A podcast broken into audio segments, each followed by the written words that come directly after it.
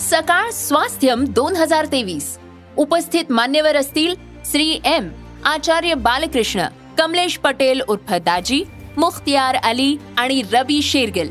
व्याख्यान परिसंवाद चर्चासत्र कार्यशाळा प्रदर्शन सायकल रॅली संगीतमय उपक्रमांचा महोत्सव. या शिका आणि आरोग्यदायी आयुष्याची अनुभूती घ्या. सकाळ स्वास्थ्यम दोन हजार तेवीस ला अवश्य उपस्थित रहा. दिनांक एक दोन आणि तीन डिसेंबर दोन हजार तेवीस पंडित पाम कर्वेनगर पुणे. निशुल्क नोंदणीसाठी आताच W W W dot global Swasthyam dot com या वेबसाईटला भेट द्या. सकाळ स्वास्थ्यम दोन हजार तेवीस.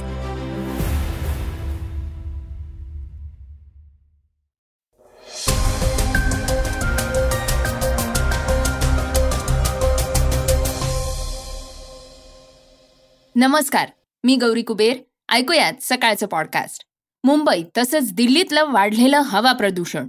हे मागल्या काही दिवसांपासून चर्चेचा विषय ठरत आहे याविषयीची सविस्तर माहिती देणारी बातमी आपण आजच्या पॉडकास्टमध्ये ऐकणार आहोत. इस्रोचे माजी प्रमुख सिवन यांच्याबद्दल केलेल्या दाव्यानंतर वाद सुरू झालाय. हे प्रकरण तरी नेमकं काय आहे हेही आपण माहिती करून घेणार आहोत. आज चर्चेतील बातमीमध्ये भाजपचे ज्येष्ठ मंत्री सुधीर मुनगंटीवार यांनी केलेलं वक्तव्य चर्चेत आलंय ते काय म्हणालेत हे जाणून घेणार आहोत. चला तर मग सुरुवात करूयात आजच्या पॉडकास्टला बाबा वेंगा यांच्या एका बातमीनं. जगानं गेल्या तीन चार वर्षात खूप काही पाहिलंय आणि भोगलंय. कोरोना नावाच्या महामारीनं संपूर्ण जगाला हादरवलं असतानाच अनेक देशांच्या आर्थिक आणि जागतिक परिस्थितीवरही त्याचे खोल परिणाम झाले आहेत.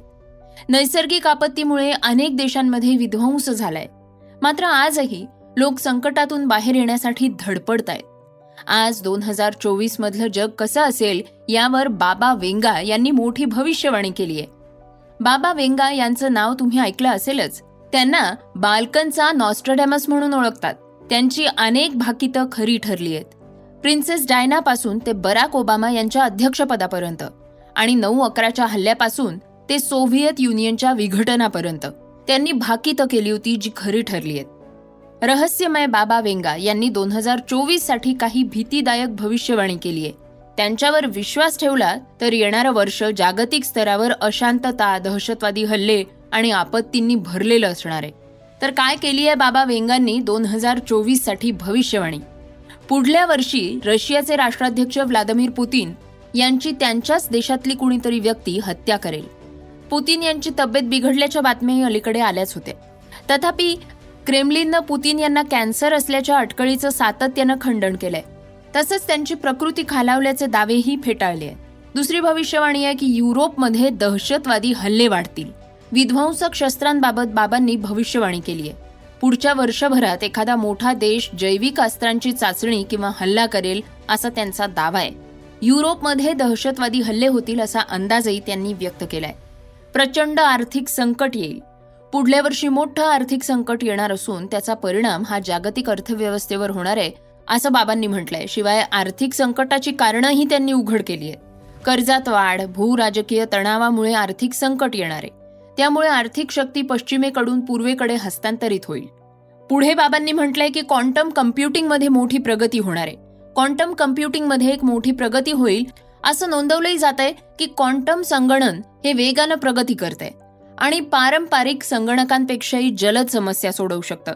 पुढल्या वर्षी असं झालं तर ए आयमध्ये आणखी वाढ होईल. सायबर हल्ले सुद्धा वाढतील.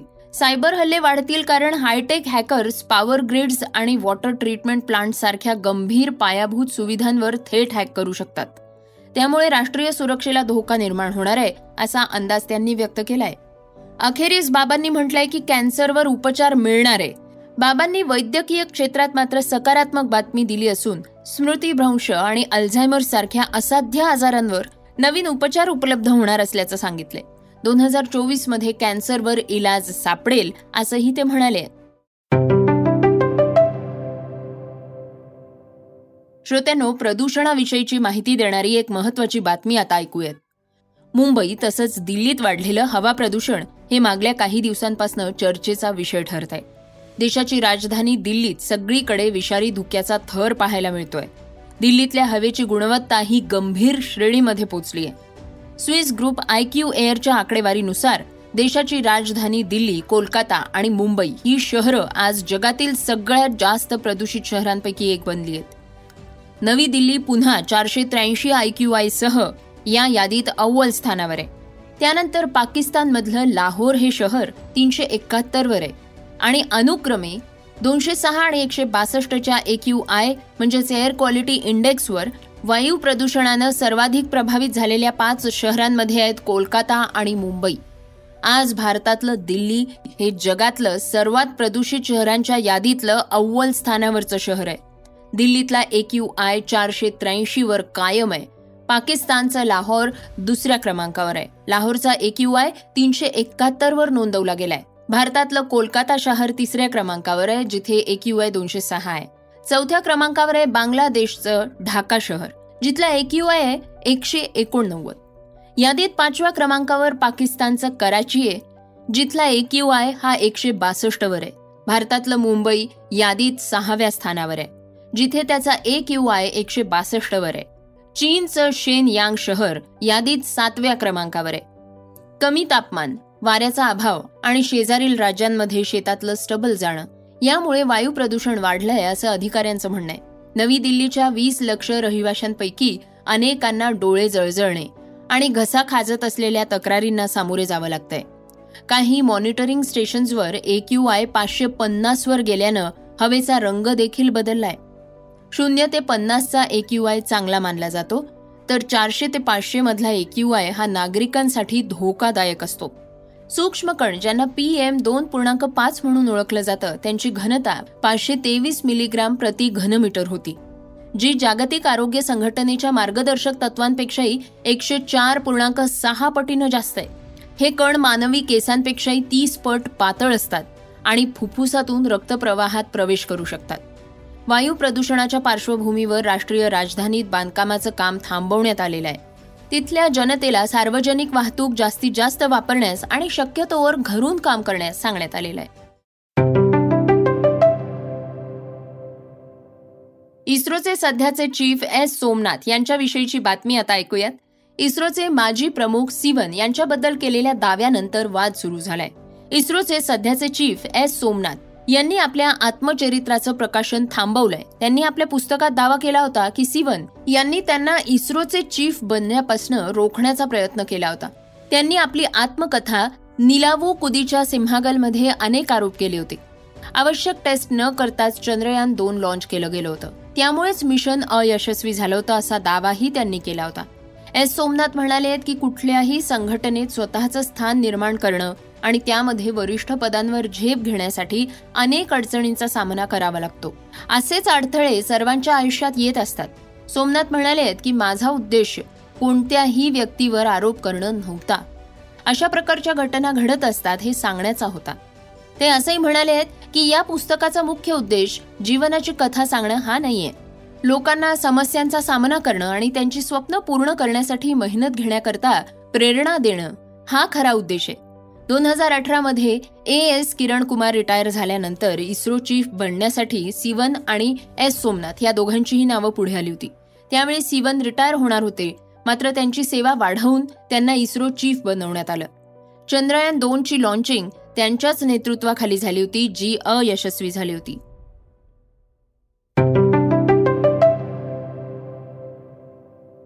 श्रोत्यांनो ऐकूयात आजच्या वेगवान घडामोडी. इस्रायलचे पंतप्रधान बेंजामिन नेतन्याहू यांनी सांस्कृतिक वारसा मंत्री अमिचाई इलियाहू यांना सरकारमधून निलंबित केलंय.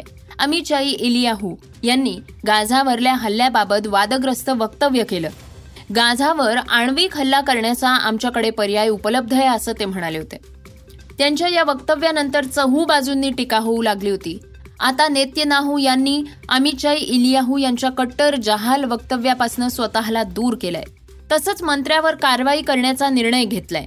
नेतनाहू म्हणाले आहेत की इस्रायलचं लष्कर आंतरराष्ट्रीय कायद्यानुसार काम करत आहे त्यानुसार निष्पाप नागरिकांना कोणतीही हानी करण्यात येणार नाही.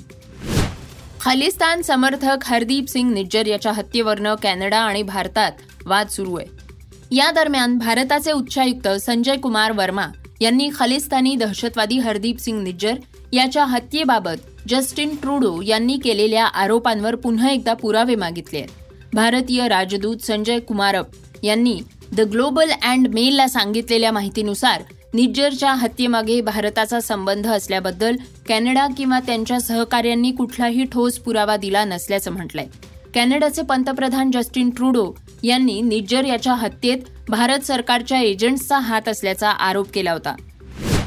नागराज मंजुळे मराठी मनोरंजन विश्वातला आघाडीचा दिग्दर्शक.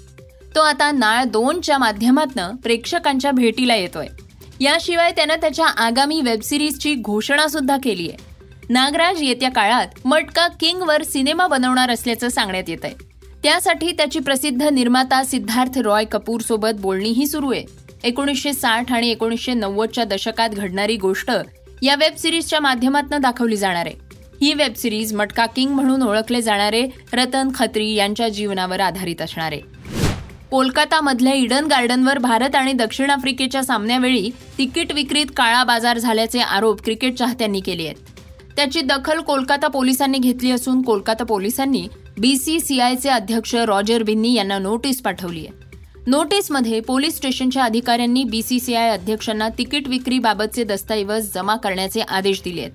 पोलीस अधिकाऱ्यांनी सांगितलंय की अध्यक्षांना तिकीट विक्रीबाबतचे सर्व दस्तऐवज स्वतः किंवा त्यांच्या अधिकाऱ्यांमार्फत मंगळवारपर्यंत जमा करण्याचे आदेश देण्यात आलेले आहेत. श्रोत्यांनो ऐकूयात आजची चर्चेतली बातमी. ड्रग्ज व्यवसायात कोणत्याही नेत्याचा संबंध असता कामा नये. अशा नेत्यांना ठेचून काढलं पाहिजे असं विधान सुधीर मुनगंटीवार यांनी केलंय. त्यांच्या या विधानाची सगळीकडे जोरदार चर्चा सुरू आहे. मुनगंटीवार यांनी ड्रग्ज प्रकरणावर बोलताना काँग्रेस नेत्यांवर आरोप केले आहेत.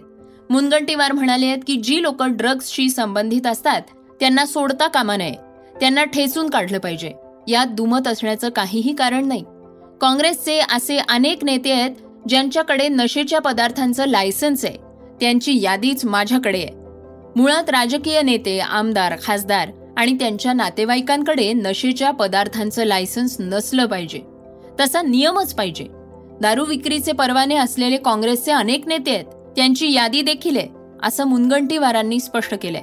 ललित पाटील ड्रग्ज प्रकरणानंतर राजकीय पलटवार आरोप प्रत्यारोपांच्या फेऱ्या झडतायत. यात मुनगंटीवार यांच्या वक्तव्याची जोरदार चर्चा सुरू आहे. श्रोत्यांनो हे होतं सकाळचं पॉडकास्ट आजचं सकाळचं पॉडकास्ट हे तुम्हाला कसं वाटलं हे आम्हाला सांगायला विसरू नका. आता यूट्यूबवर सुद्धा तुम्ही हे सकाळचं पॉडकास्ट ऐकू शकता आणि त्या माध्यमातून तुमच्या प्रतिक्रिया तुमच्या सूचना आमच्यापर्यंत जरूर पोचवा.